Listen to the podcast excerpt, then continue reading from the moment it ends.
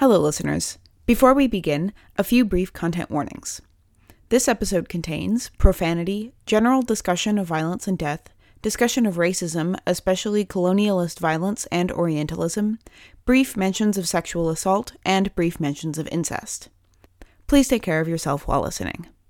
And now, here we go.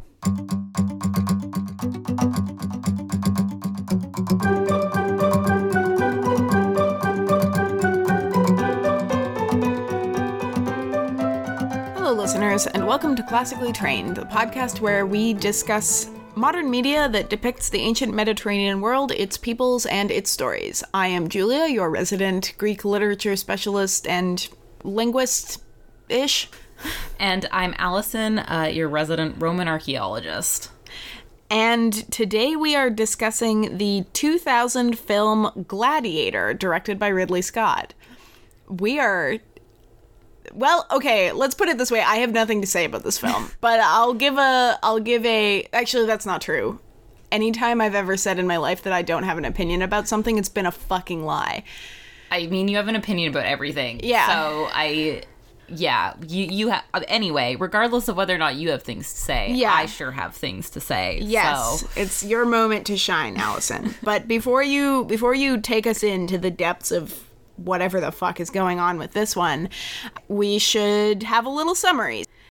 Gladiator, produced in 2000 and directed by Ridley Scott, starring Russell Crowe and Joaquin Phoenix, tells the story of Maximus, a general in Marcus Aurelius's armies in approximately 180 CE. Is that where they placed it? yeah, roughly. Okay.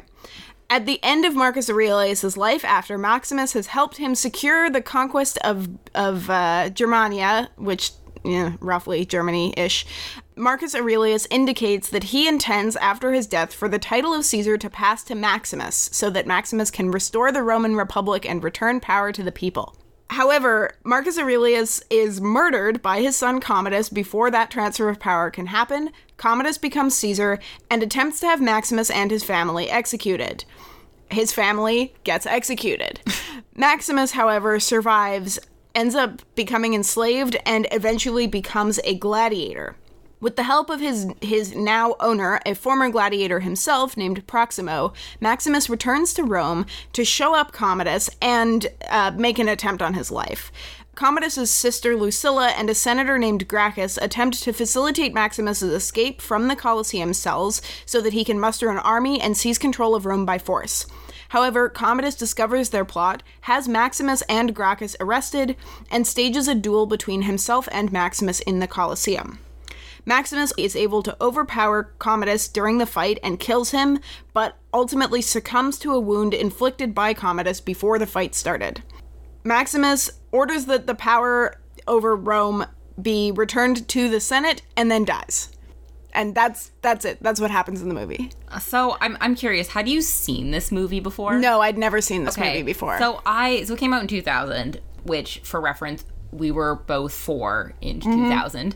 in fact, I was three for most of two. We were No, both you, no, you were four for most of two. No, I can't do math. No, you're correct. We were both three. we were both three for like ninety percent of yeah, no, two thousand. I can't do math. We're both ninety six babies, and we are both December ninety six babies. So neither of us were humans. Yes. when this movie Um, came out. But I did see this movie as a child for some reason, which astounds me because it's an R-rated movie.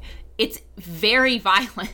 Yeah, And I don't know, I feel like I was like I didn't obviously see it when I was 3, but I don't think I was older than 10 or 11 when I saw this movie. And I'm shooketh that my parents like showed this movie to me as a child because it is so unbelievably violent. yeah. I feel like I maybe saw like parts of this movie at some point. I like when I was growing up, I definitely was just like my father would fall asleep on the couch with whatever playing on the hmm. TV and I would just sit there watching it entranced.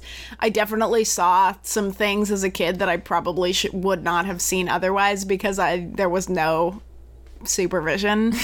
However, I, I don't think I ever saw this movie from beginning to end. Or if I did, it immediately went out of my brain. Yeah, I distinctly remember like there's these shots of like Maximus like running his hand through the wheat for some reason. Like that is what the one thing that like stuck in my head. See, I've just seen a lot of gifs of this movie. Oh, okay. And I yeah. Particularly that gif, the gif of Commodus like giving the thumbs down mm. is a meme. So I've seen it a lot. Yeah, yeah. Yeah, and I just sort of like before watching this movie this time around, I just vaguely remember that people kind of thought it was a good movie. Like that's all that I Yeah. sort of so, knew about it. Actually, let me just look this up real quick. What what I might know the answer. Oh, I'm gonna like look it up on Rotten Tomatoes. Oh, I already did that. Oh, Yes.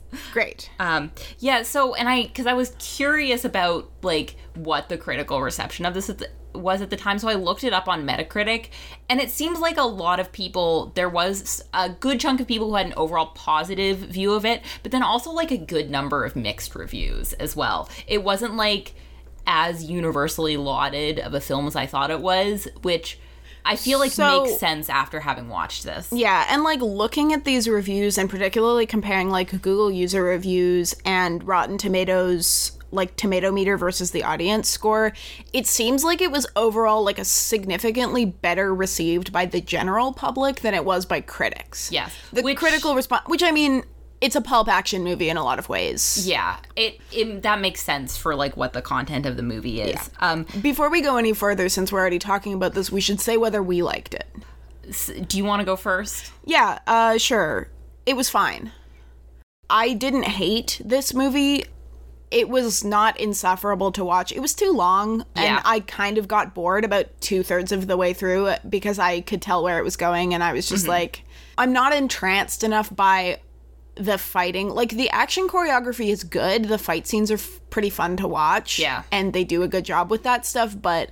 I'm not enough of a like fan of action films that that managed to keep hold of me enough that the dragging of the plot was like forgivable. And I was just like, you know what? It's fine. There were scenes that I kind of enjoyed. There were scenes that made me want to die while I was watching them. We'll talk about that. And beyond that, like it was fine. Yeah. Basically, sort of what I feel about this movie is this movie. I think this movie is largely successful at what it's trying to do. I just don't like what it's trying to do. Yeah. Which is tell a very like basic revenge narrative with like a dramatic historical setting. Like, Yeah. that's the movie. I'm. It uh, doesn't which we'll, we'll. I think we'll get into this later. More sort of why like the narrative is not particularly compelling. Yeah, this is the thing is like, and I think this is why it didn't have great critical reception is that like it doesn't have a very complicated plot. There aren't very many really interesting characters. Even Maximus is like a pretty bland protagonist. When I watch movies like this where what you have is this kind of everyman protagonist who just wants to like go back to his life, I just spend the entire movie screaming, Leave him alone. Like, why the fuck did any of this have to happen to this guy? It's all other people's bullshit getting projected onto him, and it's really frustrating to watch for that reason. Yeah. Mm-hmm. Like, none of this had to happen. Commodus could have just been like, bye, bitch, go back to your farm. And it would have been fine. Yeah. Yeah. Um, this movie, you know what this movie like visually reminded me a lot of was Lord of the Rings. Yeah, Like, it's it- definitely in this era of like early 2000s, like epic action filmmaking. Yeah. And I I especially like the beginning of the movie has a lot of really great scenes that are that are like fully using practical effects.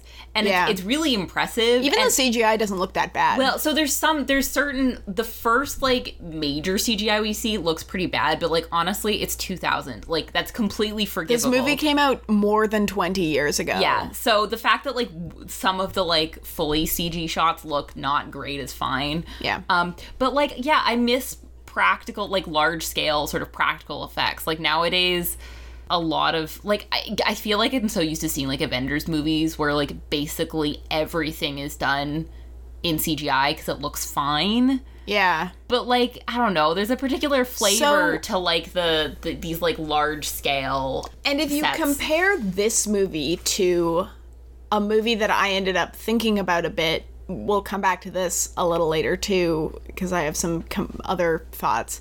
But something that came up, and I ended up looking this up a movie that came out only a year before this was The Mummy. Oh, interesting. Okay. The Mummy was 1999, and it is a similar genre of like semi historical, sort of mythology informed action adventure film mm-hmm. with some mix of practical effects and CGI.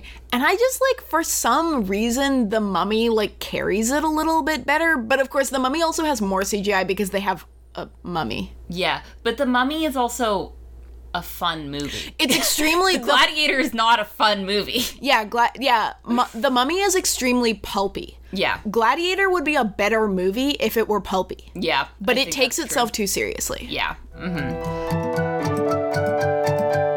Okay, well, before we sort of like get into the nitty gritty of, you know, stuff about the plot and characters and whatever weird petty gripes we have this week, I kind of A want few. yeah who We have a you know we I we always have petty gripes Mm-hmm. because we're petty people What is life without a little pettiness? yeah A little pettiness, a little spite.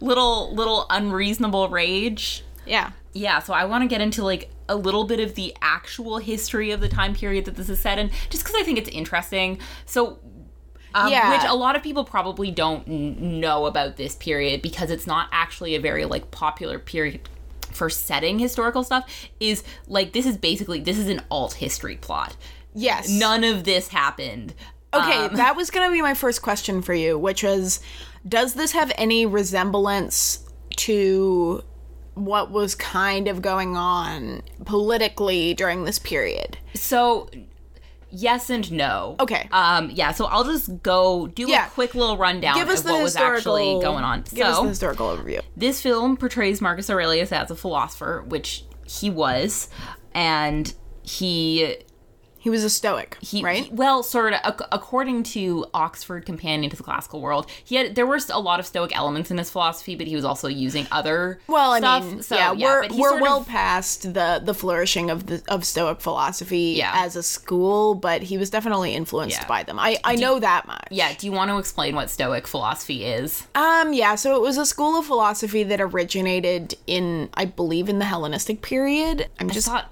Plato was a Stoic. no. Oh Plato was a Platonic. God, just kill me. Just end my life right now. No, Plato was his own guy. Don't put that in. My grandfather is a philosophy pre- professor. This is so embarrassing for me. I don't know Stoicism Stoicism was founded by a guy named Zeno Oh. in the early 3rd century BCE. So this was like the mid Hellenistic period. And Stoicism as a philosophy largely kind of it teaches that you should develop like self control and fortitude in the face of misfortune and kind of allowing uh, trying to like be objective about things and like understand that what you have control over in life is your own thoughts and your own actions and not really anything else. So there's this kind of element of like uh yeah, I mean that's that's the core of it. We don't have to get Yeah. into a lot of details. I will say Stoicism is interesting, and we may end up coming back to it in later stuff because it was really popular amongst a lot of pretty major figures in the Roman Empire, and it has also seen a bit of a resurgence in the modern day in like alt right circles online. Shout out to Donna Zuckerberg's Not All Dead White Men. She has a chapter on Stoicism and the alt right. Oh, interesting. Yeah. Anyway, Um. Yeah. So. but Marcus Aurelius was not a red pill dude. no. Well, I mean, he was a Roman emperor, so he was terrible. But all Roman Yeah. emperors are terrible. Um, just to preface this, but yeah, so his his philosophy does like this story at the beginning. You know, we see Marcus Aurelius sort of talking about how like power is bad and he's worried about Commodus because he's going to be a bad emperor. So Mar- Marcus Aurelius did apparently actually discuss in his uh, philosophy like stuff like the temptation of power. So that stuff is like vaguely sort of accurate. So correct me if I'm wrong, but Marcus Aurelius was the last of the five good emperors. Yes. Good, big air quotes, emperors, right? Yes, yeah, and so we'll we'll talk about good emperors in a bit. Okay. I've got that further. I got that further down the list. The concept of good emperors. All right. Um, but yeah, so and he did do a bunch of military campa- campaigns. The exact specifics of his military campaigns, I'm not going to go into because they're complicated and, And I don't doesn't matter. understand them. And yeah, so it doesn't matter. but yeah, so that part is ba- vaguely accurate. However, where we take a sharp left turn is Marcus Aurelius did actually leave the empire to Commodus because of course he left the empire to his son. Now, it wasn't uncommon for emperors to actually like make somebody who's not their natal son. Well, this is the thing, and I. This is something that I do know is that one of the things about the quote unquote five good emperors is that we had five emperors in a row who did not acquire the emperor the the empire by natal inheritance. All of them were adopted. Yes. So well this is kind of true. Like often Roughly. Yeah. So basically like none of none of the five good emperors were the person's natal son. However, a lot of them were sort of indirectly related, and it was pretty common among upper upper echelons of Roman society to like adopt an heir from like your cousin or whatever. Say your cousin has 5 sons and you don't have any sons. Well, you get one of your cousin's sons you adopt him he's now your son and then he becomes the emperor so that's pretty common but like if you did actually happen to have a, a natal son then it, it made sense for that person to be emperor however usually when this happens it seems to go very badly Well, um, th- I mean, and this is the problem with natal inheritance is Yeah. that it it disallows choosing somebody who's going to be good at the job.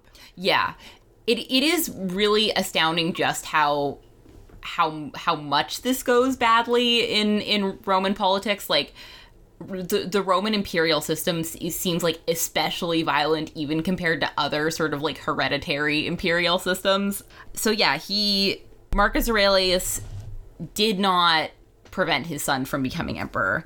And so Commodus co ruled with his father before his father's death in 1 180, and then he became sole emperor. And at first, he retained his father's counselors because his father, there were a bunch of like ministers that his father had who were like experienced and could have helped him out. But then in 182, there was an assassination attempt, and this assassination attempt did involve his sister Lucilla. Okay, so she's a real person. Yeah, so she's a real person. Lucilla really was actually his sister. She did she was allegedly involved in an assassination attempt. The two historians who talk about this are both Greek historians, um, Herodian and Cassius Dio. They're both writing, I don't know, maybe like a little bit after this is all happening. Maybe gonna say, isn't- th- it's not too much after. after Okay. I thought Cassius Dio was later than that, but that, so they're all they're both late second century to sort of early third mid third century so less than 100 years because it's happening Okay. 180 so i think they're you know writing like 20 to 50 years later That's pretty good. so yeah they, they're it's pretty recent they both offer different reasons for why Lucilla is trying to murder her brother. Cassius Dio says that Lucilla hates her husband, so she has him try to kill Commodus, which I don't totally get. But then Herodian says it's out of jealousy. She is allegedly jealous of her brother's wife, Crispina, so she wants to do a murder plot. Neither of their explanations make a lot of sense. Okay. They're probably, who knows? and to be clear, both Commodus and Lucilla were married to other people. yes. And not fucking. There's no in the so in either of these sources there is no implication of incest. Which is so they just they just decided to invent some incest. As for far this as I can tell, yes. They did. Okay, so to be clear for the listener, in the film, there's kind of a subplot where Lucilla is like romantically fixated. She's like got a thing for Maximus. Yes. And Commodus is really mad about this. So he's not only jealous that his father liked Maximus better than better than Marcus Aurelius liked him, but he's also jealous because he has a weird Freudian fixation on his sister and he like wants to have sex with her, I guess. It's kind of they make it a little ambiguous, but Yeah. like it's very much a thing. And yeah, so he's also like sexually jealous of Maximus. And it's like, why would you. Every single scene where Commodus is like molesting his sister made me viscerally uncomfortable. Oh yeah, it's it's awful. It's really gross. And they so they really didn't need to do that. They invented that. Yes. Great, because from what I understand, and so maybe you're about to get to mm-hmm. this, from what I understand, Commodus kind of sucked. Oh, so Commodus, this is a tame version of Commodus that they are presenting. So, according to these two historians, and again with our Roman historical sources, you you have to take them with a grain of salt. Um, They're basically gossip columnists. yes, they're more or less gossip columnists, but these people are writing like relatively close afterwards, and you know they're writing for an audience, so they probably weren't totally whole scale making stuff up. But apparently, Commodus, yeah, after this assassination attempt um, against him in 182, he just goes completely off the rails. Like he gets so. What's interesting about this is there's a part at the very end of the movie where Commodus goes down into the ring to like fight Maximus. Commodus was super into performing as a gladiator, which is like a completely nutso thing for a Roman emperor to do because like you know- Being a gladiator is really dangerous and people died. Yeah. well, but also like that it's a this is a low status job. Yeah. Like this is not a thing that Roman emperors are supposed to be doing, right? So yeah, he he really just yeah, decides that's what he wants to do with his time. And a, a lot of senators end up getting killed. I don't know if it's specifically that he orders their deaths or if that the people he's basically letting run the empire order their deaths. But eventually, people are like, some relatively powerful people are like, okay, this is getting out of control. We need to kill him. And so they kill him. There's a bunch of political turmoil after this because they assassinate Commodus because he went off the rails. So they really didn't need to invent some incest. He was already bad. Yeah, and it's it's like he they don't really they just sort of present him here as like a whiny little incest lover. Yeah. Whereas like they totally could have presented him as an off the rails guy in a way that's more interesting because like the source material's interesting, right? Like they had Yeah. a lot to work with. Also, apparently Maximus was inspired, and I put this in air quotes because inspired is a pretty loose term, by somebody called Marcus Nonius Macrinus, who was a Roman senator and also a general, and who was an advisor to Marcus Aurelius. But it sounds like this Marcus dude had a totally nice life and nothing bad happened to him. The only similarity is that he was a general who was an advisor to Marcus Aurelius. So, like, Oh boy. inspired i don't know what the deal is there but yeah if we want to circle back to commodus being a quote unquote bad emperor there's this sort of conception among the historians who are writing about the roman empire at the time that certain emperors are good emperors and certain emperors are bad emperors Big air quotes around both good and yes. bad. Yes. So, for example, Caligula, who I'm sure you have all heard of, was a bad emperor.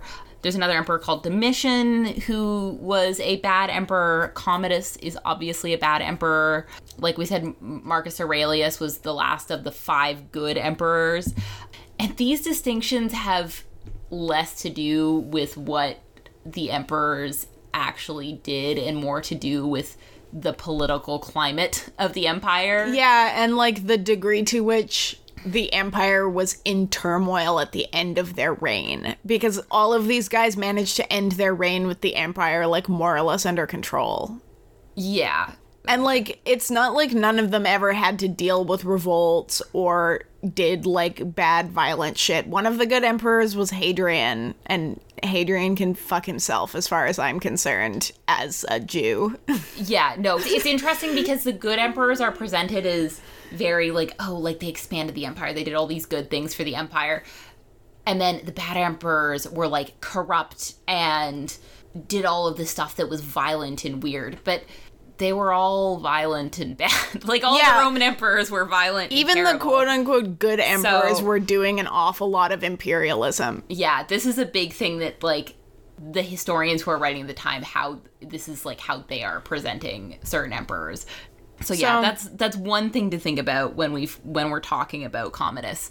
Although yeah, like it seems like and you know, I am not an expert on this period, but the fact that we do have two historians telling the same story like not that long after Commodus's death and these two people were like alive during Commodus's reign probably indicates that there was actually something weird going on with this guy. Like he probably there yeah, there was probably shit going down that was like not optimal with Commodus. So, since we're kind of already on the topic of like what was the actual deal in antiquity. Let's carry on with that for a second if we can, because Yeah. I would like to talk about gladiators. Yes. Oh, I've got a whole section about gladiators. Yeah, here. I this Um, feels like an extension of what we're already yes, talking about. So yes. like I have two specific questions about Okay. gladiators, but can you give us like an overview on who were the Roman gladiators? What was the deal with that? Yeah, so I mean, the way this film pr- presents gladiators is like more or less accurate. The Romans liked watching people fight each other in arenas and kill each other. Gladiators are basically wrestling stars, except sometimes they actually kill each other. Um, also, they killed a lot of animals. Yes. They especially like to fight like exotic animals. I know Yeah, that. so sometimes gladiators were fighting each other. Sometimes they would, yeah, like be fighting animals. Sometimes there were, yeah, like these mock battles that were staged. Okay, so that was going to be this. One of the things that happens in the film is they like reenact, quote unquote, the like fall of Carthage. Yeah. Was this kind of like historical battle reenactment a thing? Yeah, no, they did some some degree of that. Some stuff like that, I, I imagine, would have been quite expensive. So I don't think it was like the most popular thing that happened all the time. But yeah, there's even stuff we hear about like the Colosseum being flooded so they can do fake naval battles. Oh, like like they- okay, that slaps. oh yeah, no, like they really like popped off. um, Listen, it's really fucked up because they were murdering people for sport, but also this does if people weren't dying for it, it sounds like it would have been extremely oh, interesting to Oh, yes, watch. Absolutely. And so gladiators, again, like the movie actually does a reasonably good job of this. They're often prisoners of war, condemned criminals, slaves, or free volunteers.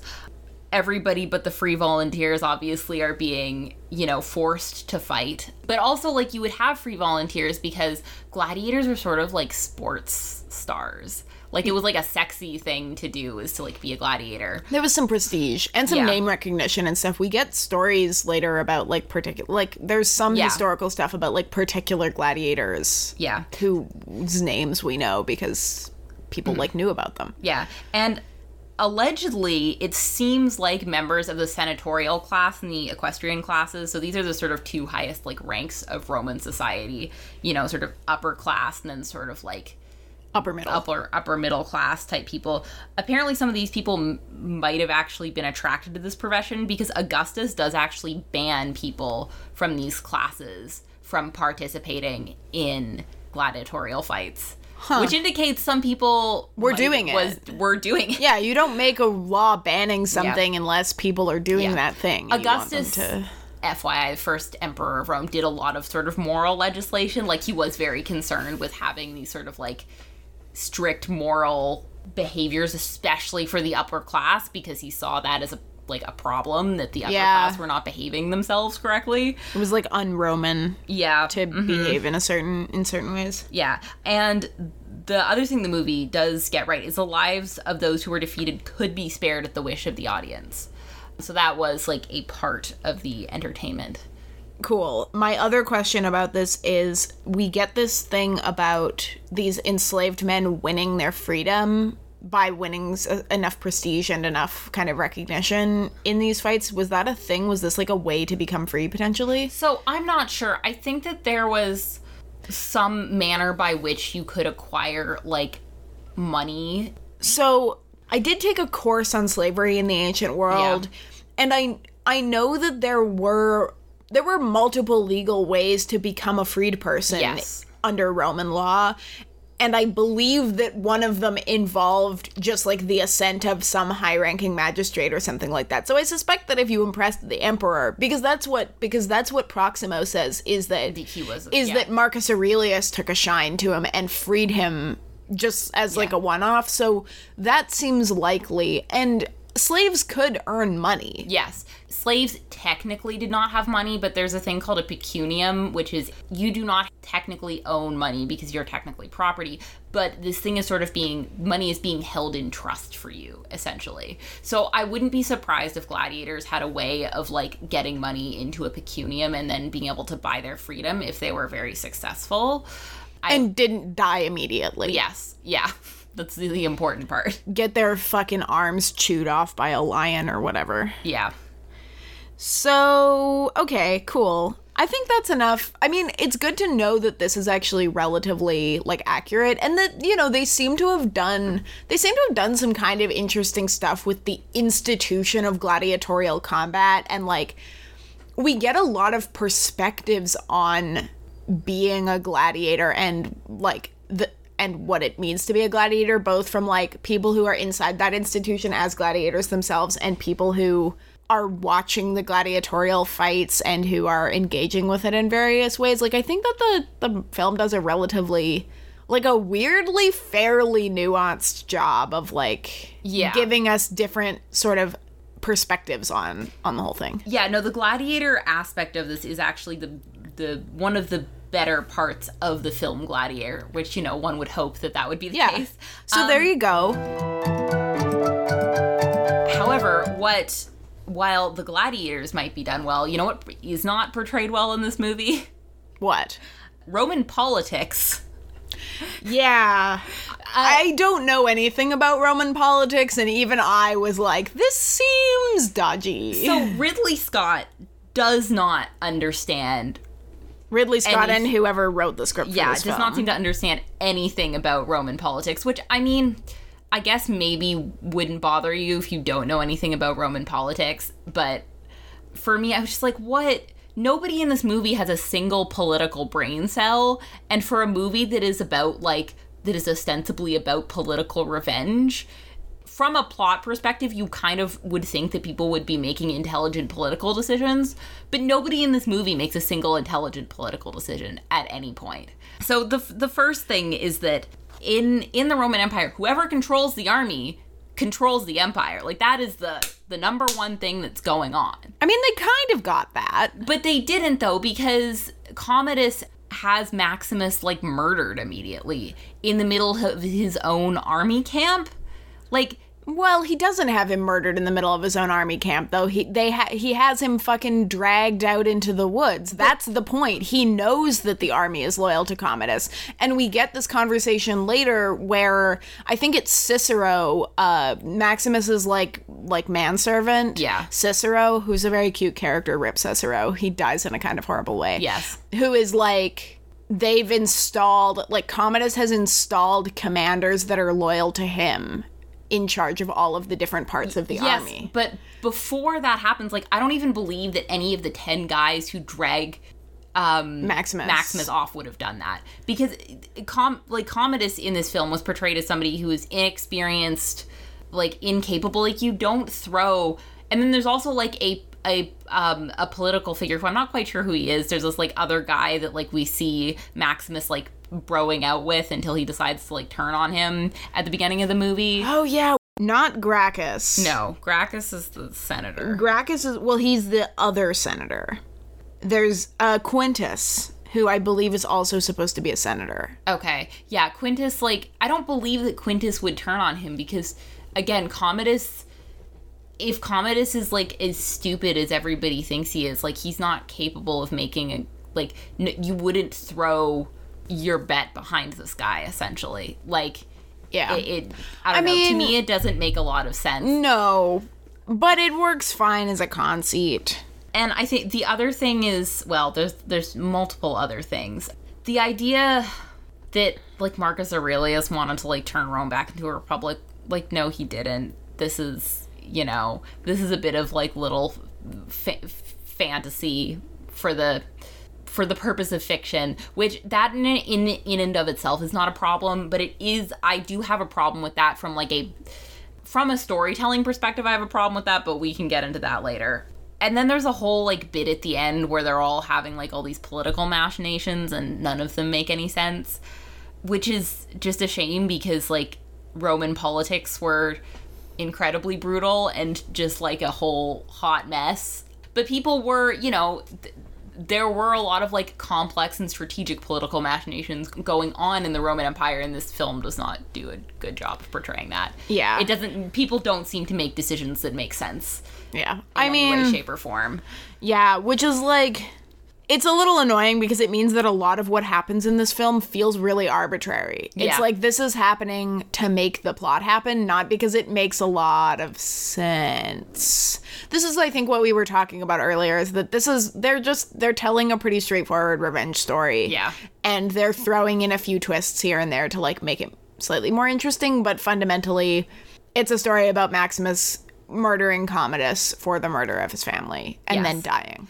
And all the political shit is just trappings. Yeah, it is just trappings. And it's also trappings that d- just don't need to be there, especially in the latter half of the movie.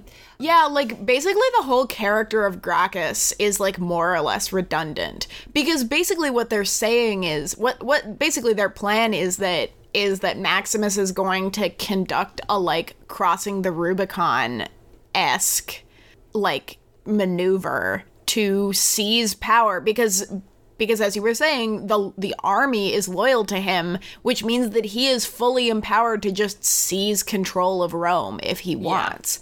And we don't really need a senator to like give his stamp of approval. Yeah. if Maximus mm-hmm. fucking marched into Rome at the head of the entire Roman legion and was like, there's no Caesar anymore, and chopped Commodus's head off on the steps of the Senate and was like, the Senate is in charge again, the Senate would be in charge again. I mean, it wouldn't, but mm-hmm. like, that could have just happened. There wouldn't have to be an involved senator.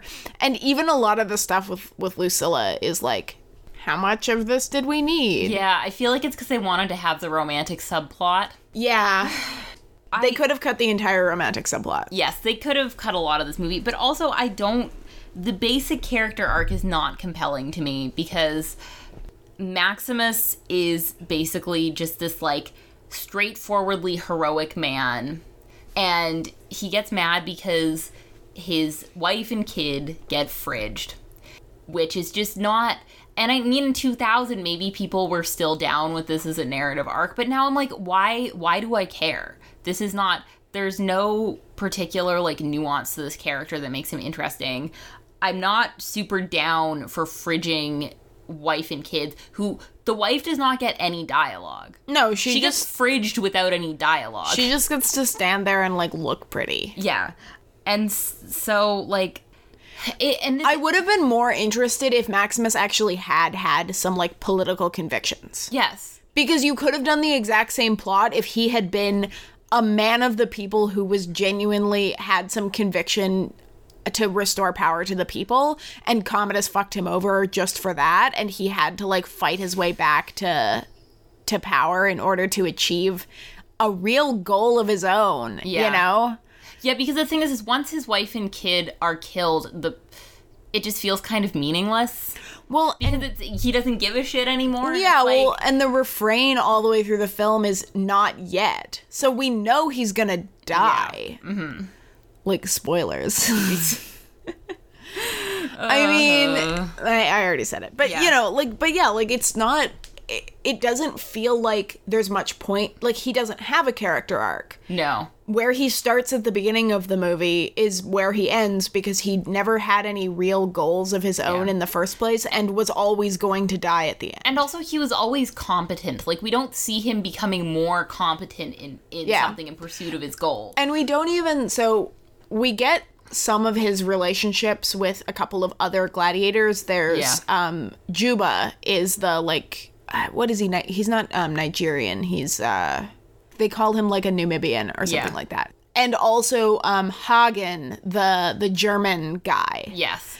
And we get like no actual development of those relationships and we don't see Maximus like learning to work with them in order to survive. He just he and he and Juba get thrown into the ring together early on, fucking chained together at the wrists, and they fight together like a finely oiled machine. Yes. And then all of these characters, s- spoilers at the end, just like decide they want to like die for Maximus and go out and like fight a bunch of soldiers for Yeah, the German guy dies and then Juba lives. Juba Yeah. lives through. Uh, This But is the only movie, action movie I've ever seen where the black guy is the one guy who actually lives all the way through to the end of the movie. There's no compelling reason as to why they're willing to sacrifice all these random people are willing to like sacrifice. Yeah, like, life. did they think that he's gonna free them? Yeah, I yeah, I just, because he hasn't made any promises about that. He said he was going to restore the republic, Yeah. but the republic was doing plenty of slave taking and gladiatorial combat too. well, you wouldn't know that the way this movie portrays stuff. I think I kind of want to shift into some of the the fun colonialism that's going on in this movie Yeah. because this sort of the my other problem with Maximus's character is that his character is inherently colonialist because he's presented as this like moral man, but he's in charge of murdering and enslaving people. Yeah, Like that's his job is to conquer territory.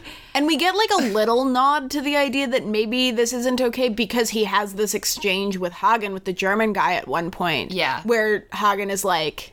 You were a you were a legionnaire. Did you fight in Germany? And he's like, yeah. And Hagen sort of makes a bit of a like joke that like maybe he's gonna fuck him up for conquering his people and causing him to be enslaved, but nothing comes of it. Yeah. It's all fine because he gets enslaved too. Yeah, no, it's it's just and uh, same thing with like Marcus Aurelius. Um there's this like Marcus Aurelius again is like portrayed as this like good moral character and he says this thing at one point. He says Rome is the light. Which yeah, it, is very big western civilization energy. Western civilization. Woo! The the grand enlightening power of the conquering force of the West, bringing light and civilization to people who already had civilization. Like, Yeah. these are civilizations that already exist, and the Romans were fucking murdering them all. Yeah, and it's like how about we not murder and enslave people? Yeah. just Yeah. a fun fun idea so yeah this movie is definitely like putting forward the the roman empire was good and great was bringing civilization and all of the murder and pillaging and assault and slavery was totally fine we're just gonna just gonna sweep that under the rug Yeah. so that just really just that was where i was like okay this movie is not doing something that i am agreeing with it does not deal with the whole like colonialist and imperialist thing very well.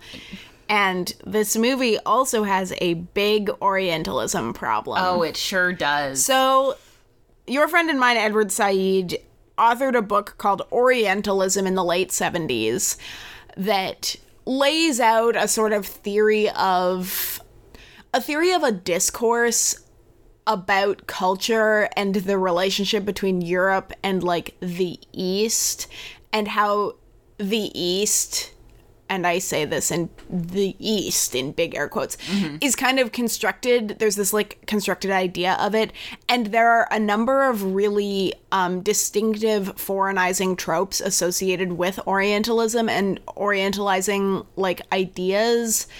And we get some big ones, particularly in the sequence where um, after Maximus has been enslaved, he is brought to North Africa somewhere. Yes. So he's brought to what is now Algeria. He's brought to a city called Zuccabar.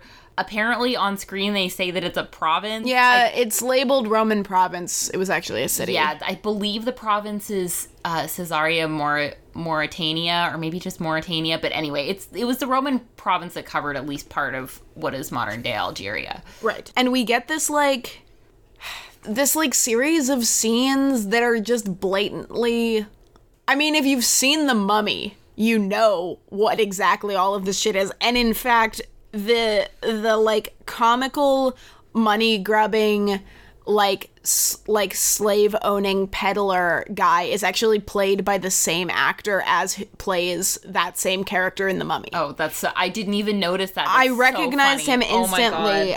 God. his name is his own his name is Omid Djalili and he is a British actor and he plays like the exact same character in both of these two movies. And he's this like kind of scamming like it's it's this horrific like Arab stereotype Yeah. that I just cringed so hard Yeah.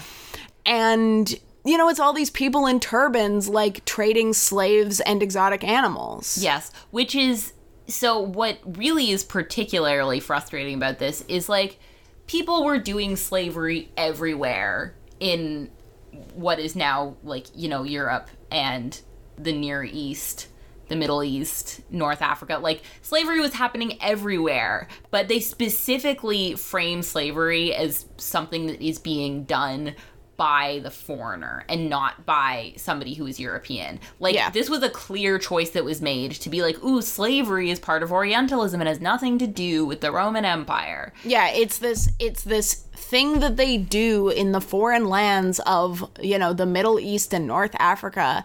And even even Proximo who's theoretically a Roman, I am of the opinion is quite like Jew coded. Allison's less sensitive to this than I am because Yeah. I am Jewish and she isn't. So I pick up on these things more, but like we see Proximo wearing this like quite this this kind of skull cap thing and he has these you know, he's he's kind of got Semitic features. I mean, not as much, not super super strongly, but enough that I picked up on it a bit and he's he's characterized very much as this like really money motivated kind of character and that's part of like that's part of orientalism too. Uh, like Said was a palestinian and so that is where he lived and that is the place that he was writing from when he wrote orientalism the book. And so he was looking a lot at like like tropes about semitic people as well as like arabs and north african people more generally. So a lot of anti-Semitic tropes are also Orientalist tropes. There's a lot of overlap there. Yes. Yeah, that makes sense. I will say every time you're like, oh, this was anti Semitic, I was like, oh, was it? And then you list all these things, and I'm like, oh, God, it was really anti Semitic. like every time there's like, a, oh, no. And I mean, this is the like okay, so here's the thing. I fully admit that like anti-Semitism is it's not an easy thing to notice and also it's a hard thing to accuse because a lot of like anti-Semitic stereotypes and tropes are either overlap heavily, as I said, with like Orientalist tropes or with other things, or they're just like they're so subtle that it's really hard to tell if it's there or if I'm just being too sensitive to it because I admit that I am sensitive to it and therefore Yeah. might be seeing things that aren't there, but I am seeing it Yeah. and it does make me uncomfortable as a Jewish person watching these pieces of media where these to me quite Semitic looking or Semitic coded characters are sneaky or money grubbing or you know Yeah. backstabbing or whatever and i'm just sitting here like really Yeah. really Yeah. Mm-hmm. I mean, especially paired with all of these other orientalist tropes and this other like racist foreignization that is being employed to make slavery an institution of the provinces Yeah. And I think I think too what sort of really kind of checks out that as also maybe part of the sort of anti-Semitic trope is that like the sort of Arab characters are kind of they're the sort of like barbaric characters whereas the Jewish character is like the mastermind. You know, there's Yeah. that like oh he's in control of what's going on here. So there's that sort of, you know, getting into the like George Soros conspiracy theory type. there's yeah i mean it's There's a little bit it's of that. there's a little bit of that i mean i think in i think that is a more straightforward white supremacist thing because proximo is a roman and he is a white person he's like a Yeah. Mm-hmm. european person he's a european looking person more so than anybody else in those scenes Yeah. and he is the one with the power and the control so i think that's just i think that's just straightforward white supremacy more so than it is anything to do with anti-semitism but there's a way to read it as anti-semitism for sure And I definitely like read it initially as just like white supremacy. Yeah. Which I mean, yeah, that's in there too there's a lot of stuff in here, is what we're saying. And just and this is a relatively short portion of the movie. Yeah. Mm-hmm. This this is like a set piece mm-hmm. that happens and then they move on and they're in Rome and it's kind of over, but like it's stuck in my mind really hard because of how heinous it was. Yeah. And what's really sort of interesting about like Zuccabar historically too is Zuccabar was like given the status of a colonia, which is basically like you essentially get sort of if you are a like city that gets like the designation of colonia, you sort of get special privileges. So like the fact that they portrayed also this this settlement to look extremely sort of like foreign in compared to like for example Rome in this movie like this city probably would have had a lot of what is recognizable to us as Roman architecture this was not necessarily a city that like would have looked super foreign foreign in in Big air quotes. air quotes there Yeah. but yeah you know it's also just not the historical reality that that's what cities would have looked like that were in North Africa at the time period. I took a whole class about it. There's a lot of very Roman ruins in these places because the Romans built shit that they liked Mm-hmm. Yeah. when they conquered and, well, places. so the emperor after the first like actual emperor after the like political chaos that happens after uh, Commodus's assassination is from North Africa. Um, he's from Leptis Magna, which was like a big city in North Africa. Hmm. So to portray North Africa as this like Orientalist backwater is a decision Yeah. that they made. I have a I have like a mi- a very minor slash petty thing to bring up about that happened in this particular section of the movie, and Okay. I just want to say Oh. it now. There's a line in one of these scenes where Proximo's talking to the like shady, uh, like backhanded Arab businessman, and he accuses him of selling him queer giraffes. Because the giraffes won't fuck. Yeah, he's like the giraffes just walk around all day and won't mate. You sold me queer giraffes. And I okay, so first of all, it's just a shitty gay joke that they Yeah. didn't have to make. Kind of annoyed me. However, it was very funny. Like I did laugh Uh huh. As a queer person. I mean, I know that it's like a mean dig, actually, but if a queer person had made that joke, I would have found it very funny. and third, I just need to be totally clear that the Romans did, in fact, like, there is a word in Latin for a giraffe. These seem like, like, wild, like, oh, these, like, African animals, like lions and tigers and giraffes and elephants and shit. It's like, oh, did the Romans, like, really? Yeah, they knew about these things. They captured them and traded in them and stuff. Yeah. The, the Latin for, for giraffe is camelopardalis, which is, it means, like, like spotted camel, basically. Which Yeah. I love. Yeah. I love it. And it's one of the first words that I ever learned in Latin because one of my undergraduate Latin teachers, the esteemed and now retired, God bless her, uh, Lynn Ray, loves giraffes and loved to use the camelopardalis as like an exemplar in her sentences. So that's just a fun bit of trivia for you. I will also point out that giraffes actually do have a lot of gay sex. So that was a particularly funny thing because like male giraffes like will essentially assault other male giraffes as a form of dominance. So the giraffes are in fact Queer. queer. There you go. The giraffes are queer, everybody. So, can we talk about religion? Okay, so yes, I have a whole section specifically about afterlife. If we want to talk about afterlife, because I think that's Yeah. the most important part of religion here is how the afterlife gets portrayed. I had a question about that for you. So, yes, absolutely, please go off about the Roman afterlife. But first, I just wanted to say in my notes, I like labeled this section of things I wanted to talk about. Why so Christian? Um, that's I. I Yeah. have the phrase in in my little notes here about afterlife. I have the section.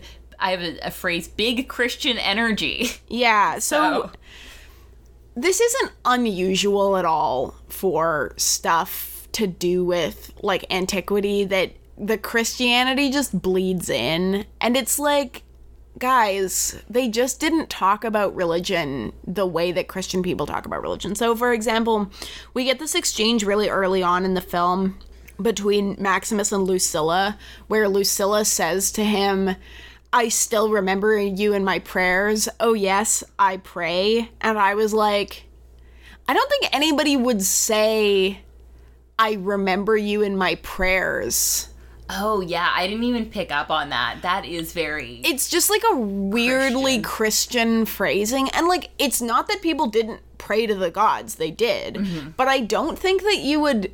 I mean, I don't know. Would people have like made an offering and offered a prayer to the gods on behalf of a certain individual who was like off to war or whatever? Probably, yeah. Okay. You would probably ask for like you know Protection. protection stuff like Okay. that i yeah but like yeah that particular phrasing is very christian Yeah. It- Well- it, it, evokes you know what it evokes this imagery of like getting down on your knees and putting your hands together and praying whereas communication with a lot of the sort of pantheon of roman deities was a very different like form of communication than like christian communication with the like christian Yeah. god I, I think that it's I think that it is the idea it is centering the idea of prayer rather than centering the idea of offering yes that rubs me the Yeah. wrong way. Because Yeah. we're still in a period where and like Maximus has a little altar with a bunch of votives and stuff. Yes. And he clearly is like you know, he's lighting candles and he's he's saying prayers, but he's saying them at an altar where he has like altar goods and has made offerings. Yeah. That to me made some sense, but we get these conversations about this these like few Mm-hmm. lines of dialogue here and there about like praying that centers the idea of praying and people just don't pray that way. No. Um and what so what the the little altar thing that he was doing is probably drawing off of is the idea of the Lares and the Penates, which are the Roman household gods. Okay. So you would have like gods sort of like yeah, like these household deities that are the kind of like ancestor worship sort of. Right. Um essentially that yeah, you have these like household deities that are specific to your household that like you especially as like the pater familias, like the sort of head of the Roman family unit, would sort of make offerings to. So that's probably what that's drawing on. And you're responsible for like looking after the kind of votives of those gods, right? Because like we get this in the Aeneid. It's a like Aeneas yes, takes them with him when he flees. yeah. Troy. So yeah. Alright. It's, and it's not even just the votives, but you're responsible for the. I mean, the votives are sort of the, like the representation of the like spirits, essentially, and so you're responsible as the head. A of the votive is like a little statue of Yeah. a god or whatever. yeah, or Just making sure that I'm using that word right. Yeah, so votives can be little statues of gods, little statues of He has little statues of his wife and his son. which that's weird. That that that bit doesn't make a lot of sense. I thought that was a little weird. I think the the point of that is so at the end of the movie, you know, they have the little statue of the wife and son and like the little Juba buries them. y- yeah that I think Maximus gets back from uh, Cicero. Cicero. Yeah. Um. So I think they did that. But I don't know whether the sometimes you talk about like votive statuary that's not necessarily like in human form. It's a way of communicating with a deity, and Okay. sometimes it's like in human form, and sometimes it's not. Sometimes it's like of a god. Sometimes it's just of like a person. Um, you have votives that are like of body parts, for example, in like sanctuaries to Asclepius, where you're like, "Please heal my arm," and then there's just like a an arm, but it's it's actually like a water jug. Right. Yeah. So Well, I mean, you would. So I don't know about the Roman world, but in the Greek world, at healing sanctuaries, particularly, we have evidence from the healing sanctuary at Epidaurus of people offering like a statue of that body part that they want healed. yeah. Um, But yeah, so suffice to say, you can offer other things that aren't just a statue of the god Yeah. on an altar, and that's those are still votives. yeah. But yeah, so to go back to the conversation about religion a little more centrally, I think that covers the weirdness around praying and offerings, but do you want to Yeah, so I have like one more thing about sort of prayer that I want to say, and that so I feel like sort of more more generally when people in like Europe and North America think about religion, they're thinking about it completely in relation to Christianity. There isn't really an understanding that religion is not necessarily about loving an omnipotent, morally good deity. Or loving any deity? Yeah, there's there's a sense of like loving a deity, and this deity is like an omnipotent and all powerful, and is also doing things that are right. Yeah. Um, whereas, Ooh, the gods will help you if you have their favor. Like, no, not really. yeah, More likely that they just won't actively fuck you over. Yes. So I mean, the idea of a lot of sort of like of religion in the ancient world is a, in a lot of places like especially so especially with Roman like major Roman deities and major Greek deities, it's really about communication and essentially yeah trying to either get the, a god to not actively fuck you over like not fuck up your harvest or trying to give them something so that they do something for you in return they're not something that you worship because it's morally correct to do. There's something that you communicate with because you have to to survive. Yeah. And so that's the framework that we're working in here. And also because it's totally embedded in society, and in order to like live in a society, TM, you have to participate in religion. yeah, and so yeah, religion is like there's There's, there's a lot of state religion. yeah, there's a lot of state religion like emperor worship in the Roman Empire. Like you're supposed to do the emperor worship just because that's like part of how you show that you're like a citizen who's behaving yourself is by you know doing the emperor worship as well like in the in the greek world you see a lot of like communal festivals where like yeah, major civic festivals where everybody gets together, makes similar kinds of offerings to the mm-hmm. same gods. There's a cycle of festivals, and everybody participates in them because that is how you participate in civic life and continue to have rights. Yes. and you know everybody gets to eat. yeah you and might you might get to eat meat which is like a real treat Yeah. if you're not rich to get to eat like some cow yeah. But to sort of like move So, into yeah. the afterlife Tell us about the Roman afterlife. So, Allison. I mean, I did a brief bit of research about this, especially during the Roman period. You know, there's a, there's a lot of shit going on religiously. We have a lot of different religious ideas floating around, a lot of different Yeah. religious groups, including Mm, syncretism. well, but also like you know, including like Jew Jews are around. Yeah, well, and by now, by now we have Christians around too. Yeah, we we, have do have some Christians. there's some Christians around. There's not a, Christianity's at this point is definitely not like a major focus it's of religion. like it's still like pretty baby, but in another 150 years, Christianity is going to be big. yeah, she kind of so- like pops off, but she hasn't quite popped off yet. Essentially, Yes, yeah, we're, Um, we're getting there. but the sort of like traditional Roman belief about the afterlife is that when you die, you join something called the Di Manes. Um, and so this is sort of like a collective of ancestors. It's not like you're an individual person anymore, and that you continue to exist as part of this collective as ancestor of ancestors because of funerary cult practice. So like people are going out and communicating with you and, and worshiping you in order that you like continue to exist as this like collective group of ancestors. And then if your burial rites aren't done properly you become one of the lemures um, which are essentially kind of like ghosts. Um, again there's not really much of a sense of individu- individuality but yeah you don't get to join the collective ancestors if you aren't buried properly and so, so we don't have this concept that we kind of get in the film of because uh, Maximus is repeatedly there's this idea that when he dies he will go to join his wife and son in the afterlife. Yes, and we we see this, And we see them, Which, uh, yeah. a side note, is incredibly cheesy. Oh my god! Like I wanted to like roll my eyes all the way back into my all skull. of the like stupid dream sequences and the like afterlife vision shit i was like we could have done without yeah, and they do a lot of. They also like Ridley Scott decided to do a, re- a like absurdly intense color grading on it. So yeah, this is that like the idea of the afterlife. What they really mean is heaven. That's portrayed here is it's this very like Christian idea. Um, yeah for sure although i would y- if you want to like talk about jewish conceptions of what happens after death i would not because there's not a clear jewish conception of what happens after death. But mean- suffice to say we don't have like and then you go to join your loved ones in the afterlife. Yeah which again kind of goes to show how christian it's that really it's really christian. Um, and again like there's a lot of different religious stuff happening in the empire around this time. I would be actually surprised if there weren't other religions that were sort of picking up on some of that stuff that eventually does become christianity. Like Christianity probably didn't get that idea from nowhere. I imagine. No, I mean, Christianity- in niche religions, but Well, and Christianity gets a lot of stuff. These concepts are crystallized or evolved versions of stuff that was already going around. I mean, Yeah.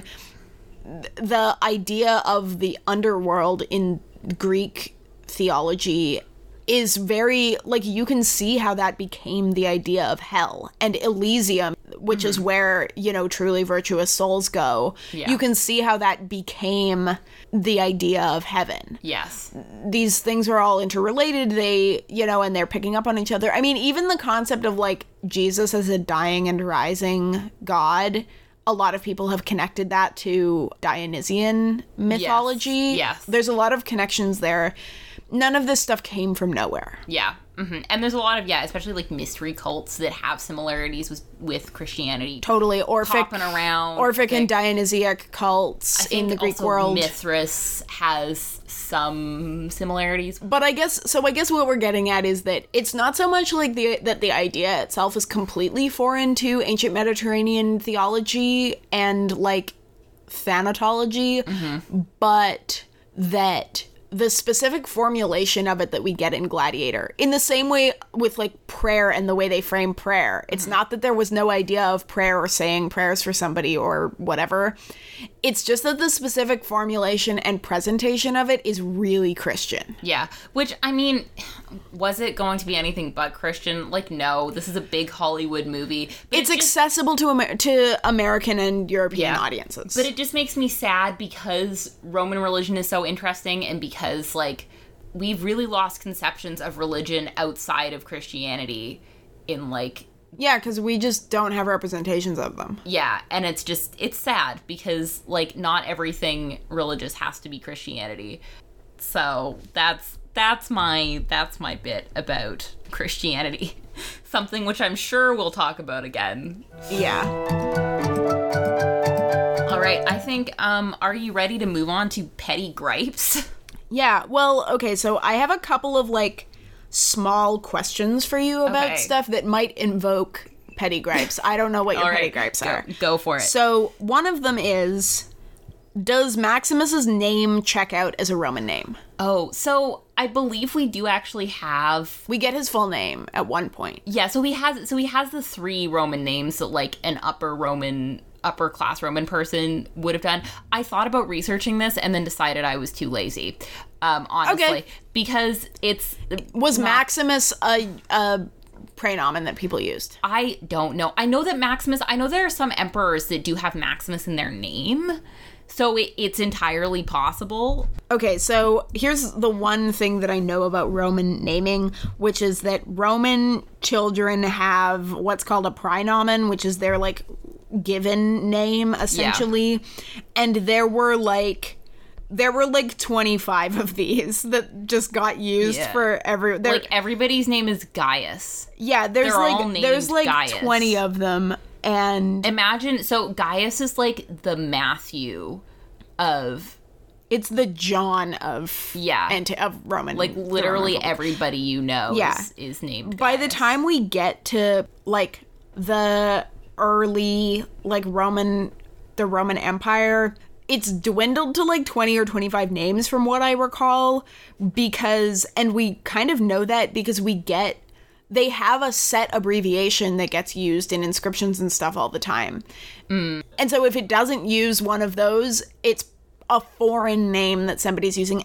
I i just googled this and it doesn't look like maximus is one of them so they just named him maximus So the thing is, is Maximus is a name that people that people seem to have like used as part of their names for themselves. Like there are a bunch of emperors that have the the name Maximus in their name. I don't know if that's whether like a name that they gave themselves or like as part of the name, but it wouldn't have been a pri. You wouldn't have used that as a praenomen. I don't think. Um, yeah which he seems to be using yeah. it that way Yes. Okay, cool. I sort of had that in my brain. I was like, this seems wrong. Okay, so there's, I guess that is petty gripe number one, is that Maximus is not a legitimate given name for a Roman man. No, no, it would not be your given first name because it means Maximus is like a Roman word that just means Big. Maximus is like the It means big. His name means big or great. They fucking named him big. yes, they named him Big, or either Big or Most Big. And it's bad either way. Second question for you.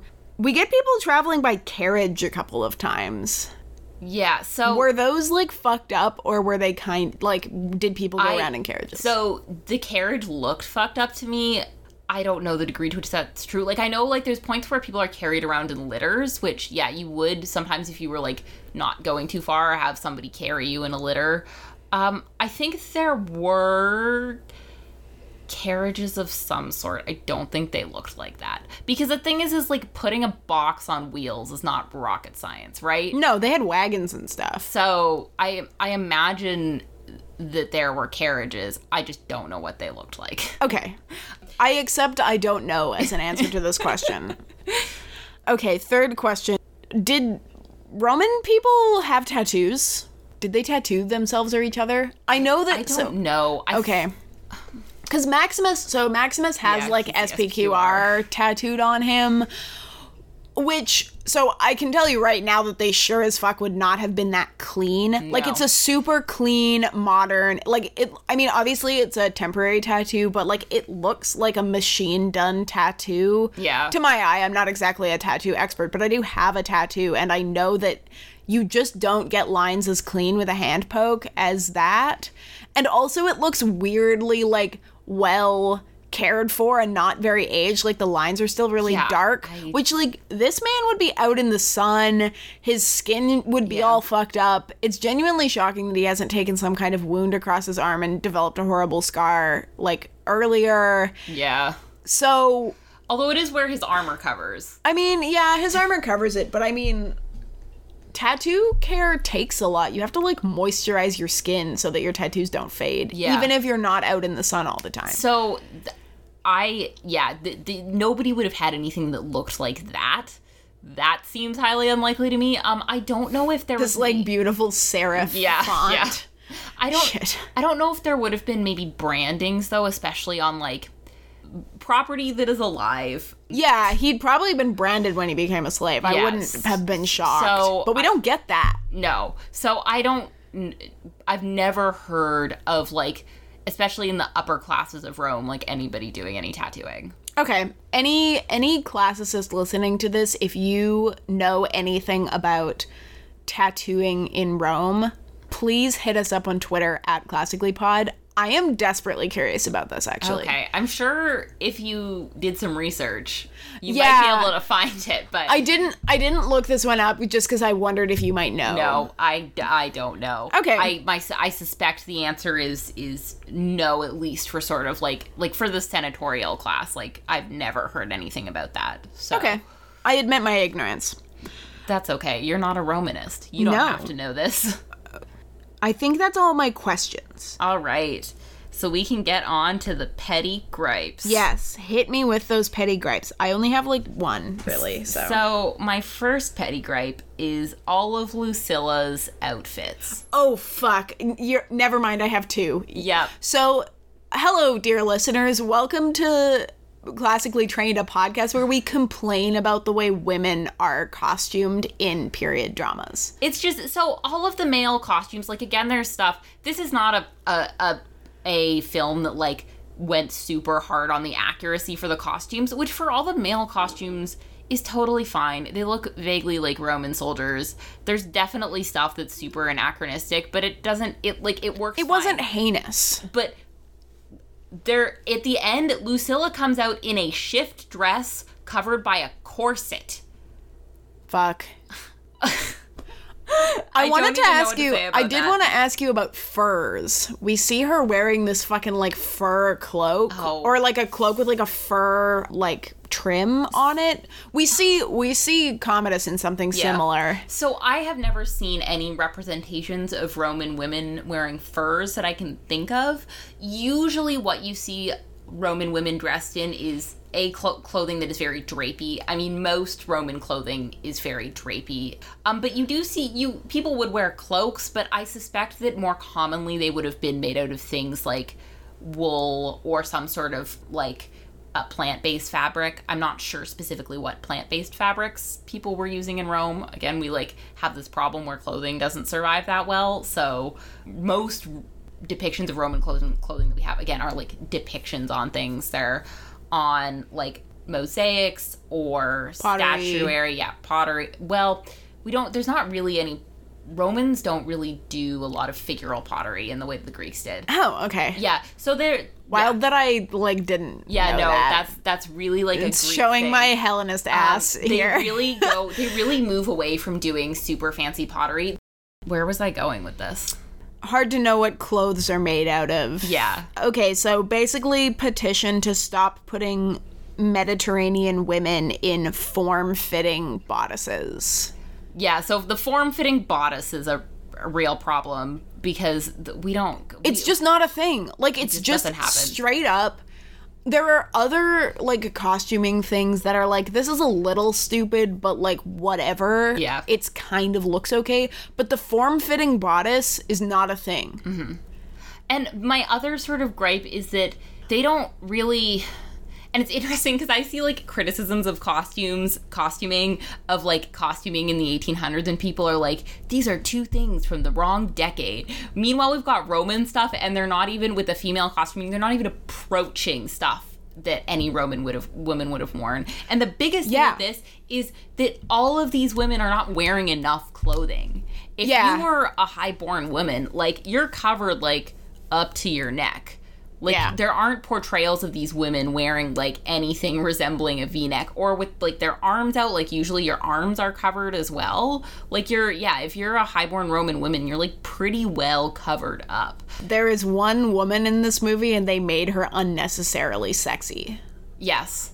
But I mean, it's 2000. You can't have a woman in a movie if she's not sexy. Yeah. and and then they had Commodus creep on her in this weird loaded Freudian fashion that I hated. Yep. I said mm-hmm. this It before. I'm just bringing it up again because really I hated gross. it so much.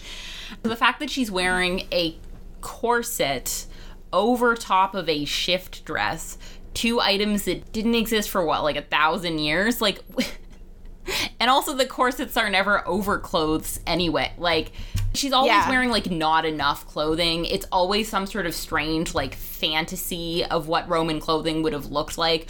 Honestly, I can't believe I'm going to say this, but some of the dresses in Troy Fall of a City look more Yeah. like a real dress that a an ancient woman would have worn than the stuff that Lucilla is wearing. God. Like it's completely I can't believe you just said that, but you're I know, right. Like it's completely all of her clothing is completely completely fantastical. Same thing with her hairstyles. her hairstyles are bad. She's also wearing lipstick all the time. Yeah. I don't know. I mean, I know Roman women wore cosmetics. Yeah. But Um, still, there's like, you know, speaking of cosmetics and like paint on faces, fuck everyone who makes films about antiquity with the pristine white marble statues in the background. Uh, all the so okay so you know what's interesting is fun fact by this point actually they there were some busts that were actually using at least the white marble as a representation of skin okay. so on and this is interesting because you can sort of tell this from the surface of the statue. So yeah, they, they go through this shift where they do actually start using like parts of the white marble to like represent skin. I believe. I think like there's some busts of Marcus Aurelius that look like this. Okay. And the skin is actually so it's actually polished. oh. Whereas like in older busts, I think like you know, say if you see a bust of Augustus, like the skin's not polished. And probably would have been painted. Yes, and Yeah. would have been painted. And like some of the statues, like for example, will would still have to probably have painting and adornment, but like the hair would have been painted and the skin might not have been. This is stuff I'm remembering from a class I took like probably five years ago at this point, so I could be wrong. disclaimer. But- But, yeah. Uh, I just the like that every statue we see in these kinds of dramas is like this pristine white marble. Like it's Oh, just not it's just not And what also they that look the buildings were pristine white marble. oh, holy shit. Yeah, that drove all me of crazy. this, all of these things would have been garishly painted. yeah. Like, just nuts. Just they they went whack with the colors. Like they were really popping off. Rome would would not have been a marble city. Like this is a. It's, Yeah. I mean, they would have. They used a lot of marble, but they also did a lot of painting they on decorated. stone. They decorated Like, the stone, yeah. yeah. Um, that's very much again a sort of like white supremacist construction of history. This like perfect white marble. Yeah. Okay, I have a I have a linguist gripe. Okay.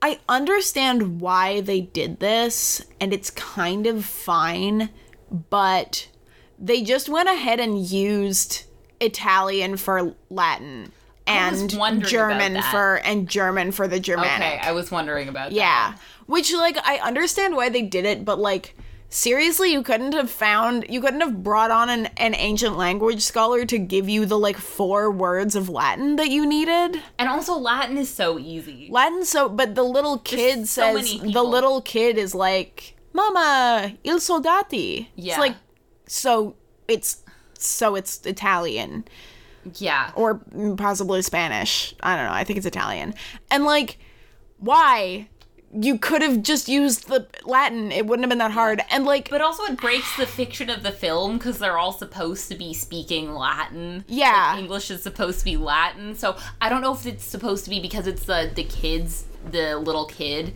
and they're in Hispania, which is the province that is now Spain. If it's they're supposed to be speaking, um, so, like Some version of provincial Latin of some kind. I don't know. Yeah, I- but like they wouldn't be speaking Spanish. They'd be speaking Latin probably. y- y- well, yeah, they would have been. But Yeah. why they? Why you? I don't. Why do you have. Yeah, no, it was very weird. And like there are a few words of Latin here and there. Uh Maximus shouts Roma Victor Yeah. when he's charging into battle, which is like fine. And yeah, I just like there were a few things that I picked up on because I as always with these films that go back and forth between being really loud and being really quiet and like whispery, I had to watch with the subtitles on for parts of this. Um, and so there were a couple things. One of them being the subtitles just say man speaking German when we get the when we get the like Germanic tribes like shouting at each other at the beginning. And like no, they wouldn't have been they wouldn't have spoken German. They would have spoken like old Germanic of some Whatever. kind. Yeah, I it, this is out of my wheelhouse. And the other thing is so Allison, maybe you can answer this one because you know a little bit more about Latin than me, but the place that Maximus is from is called Trujillo, and it is spelled in the subtitles T I U J I L L O, which is certainly not what it would have been called because the J for H is a modern Spanish spelling convention, as far as I am aware. Latin doesn't have a well, Latin has a J, but it's like it was it was not pronounced like that. No, But like, what was this I- place actually called? I have no idea. This is. Apparently, there's a Trujillo. Yes. No, but there's no true. I, I feel like they just made this up. Okay, cool. Well, that like uh, in that case, it double annoys me that they didn't even.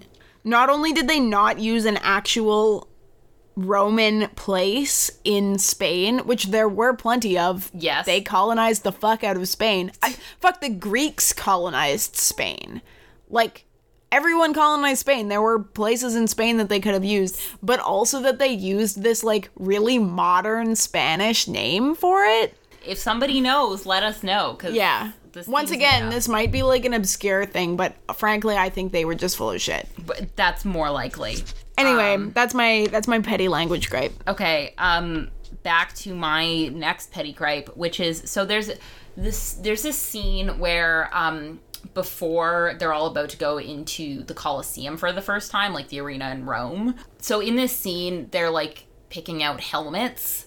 One of the helmets is fully the Sutton Hoo helmet.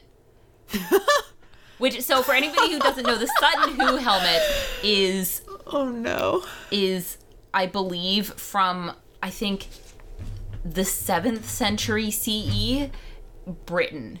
It is a, an Anglo-Saxon helmet. From 500 years after this movie takes place. Yeah.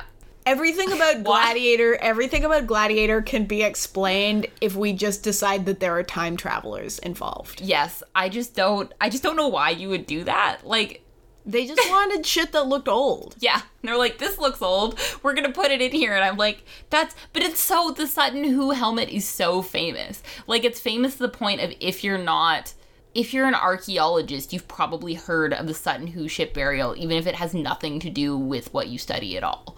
Wait, Um, but yeah, this this one's way out of our wheelhouse. But the fact that you recognized it anyways is like amazing. Yeah, I mean, I did watch like a British Museum curator video about it, like probably three weeks ago. Okay. But like, it is a distinctive.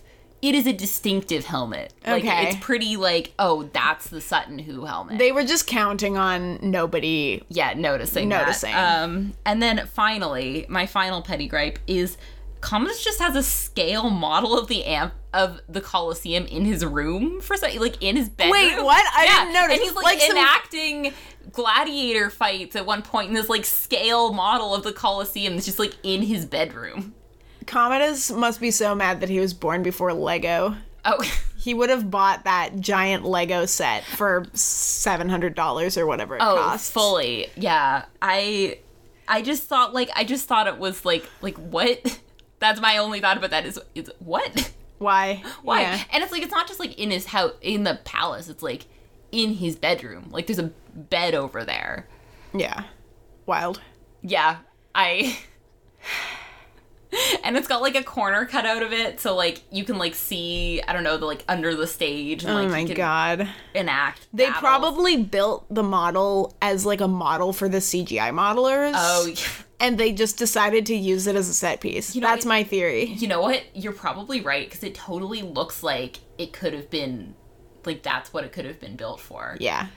I guess they're trying to get across that he's like obsessed with like games or whatever, but Yeah. there was another way to do that. All right. Any final thoughts on Gladiator? Um, th- this movie, I was about to say is very heterosexual, which I mean is true. Yeah. But it's not the main thing that bothers me about this movie. We did get an offhand reference to the gladiators being casually raped by upper class Roman women in a very like haha like fuck you kind of way. What what does she say again? Lucilla like comes to visit Maximus and is like uh, she has some line. I wrote it down because it made me crazy. Uh, rich matrons pay well to be pleasured by the bravest champions. I just like yeah, that's true, but that's not something that you should be using as like a casual throwaway. Like Yeah. that's really fucked up and is coercive rape actually. Yeah. um, Men can be raped too and they were. Yeah. This movie happened. I didn't like actively deeply hate it. It was fine. There's yeah, there's a lot of stuff in this movie that is just 20 years later a little bit yikes. yeah, this is the thing is like we are watching this movie 20 years on and it has some problems that are just like structural problems. It's a blockbuster, so it's too long and there's a lot of dumb shit in it. But you know, the action scenes are well choreographed.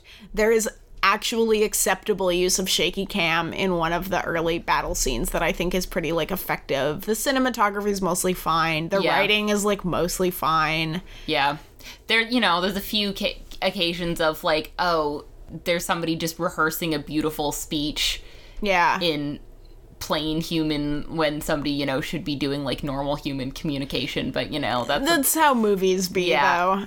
It's, so it's it's fine, but we did manage to go this entire thing without talking in any detail about several side characters who get a bunch of screen time that they very obviously didn't need. yeah. And we got through this entire thing without mentioning the kid at all. Oh, yeah. Lucilla's son and technically Commodus's heir is this like kind of 12 year old boy. He's really cute. He was one of like he was a character that I enjoyed because he was like cute and fun to watch on screen and the kid they hired to play him was like a decent actor. Yes. He was adorable. But he was um, completely plot irrelevant. yes, there was yeah, there's He a lot gets of used as a bargaining chip. there's a lot of filler in this movie. The like they have a point that should be the climax of the movie that is halfway through the movie where like Maximus takes off his helmet and he in the in the Coliseum and he's like, "Hey buddy, look, it's me." To Yeah, Commodus, Commodus like they "You're to shouldn't have. dead." They shouldn't have done that that early. no, that is like that is like should be like part the- of the climax. Yeah. So, uh, I feel like yeah, this was a good movie for like having interesting things to talk about. Yeah, I'm not gonna say don't watch this movie if you just want to like watch a dumb action flick that like is only as racist as you would expect from a Hollywood action flick made in 2000. Go watch Gladiator, I guess. Uh-huh. It's on Netflix. It, unlike Troy Fall of the City, is competent filmmaking. yeah, But I'm not going to give it more than it was competent. You know, it three was stars out of five. yeah, it was competent for 2000. You know, the set pieces look really nice. If you enjoy a good like historical epic set piece, the first scene where they're doing all these like this like bloody battle looks great. Yeah, we didn't hate Gladiator, No, but we didn't love it. no. And hopefully for next episode, we'll get to watch something or read something or listen to something that we like a little bit better. As if we don't have control of over that.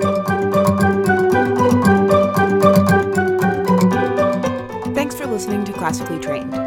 This podcast is hosted and produced by Allison Marlin and Julia Peroni on the traditional, ancestral, and unceded territory of the Squamish, Musqueam, and Tsleil-Waututh nations.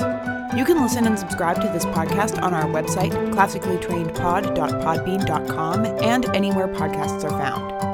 If you'd like to reach us, we can be emailed at classicallytrainedpod at gmail.com, contacted via Twitter at classicallypod, or you can leave a review. Finally, some acknowledgments. We'd first like to thank Nicolas Jeudy and Dark Fantasy Studio, who produced our wonderful music. We would also like to thank the Society for Classical Studies for their help in supporting this podcast. And finally, we would like to thank you and anyone else who's ever bought us a coffee. Our next episode, in two weeks, will be on the musical Hadestown. As always, be well, and do not, under any circumstances, do as the Romans did.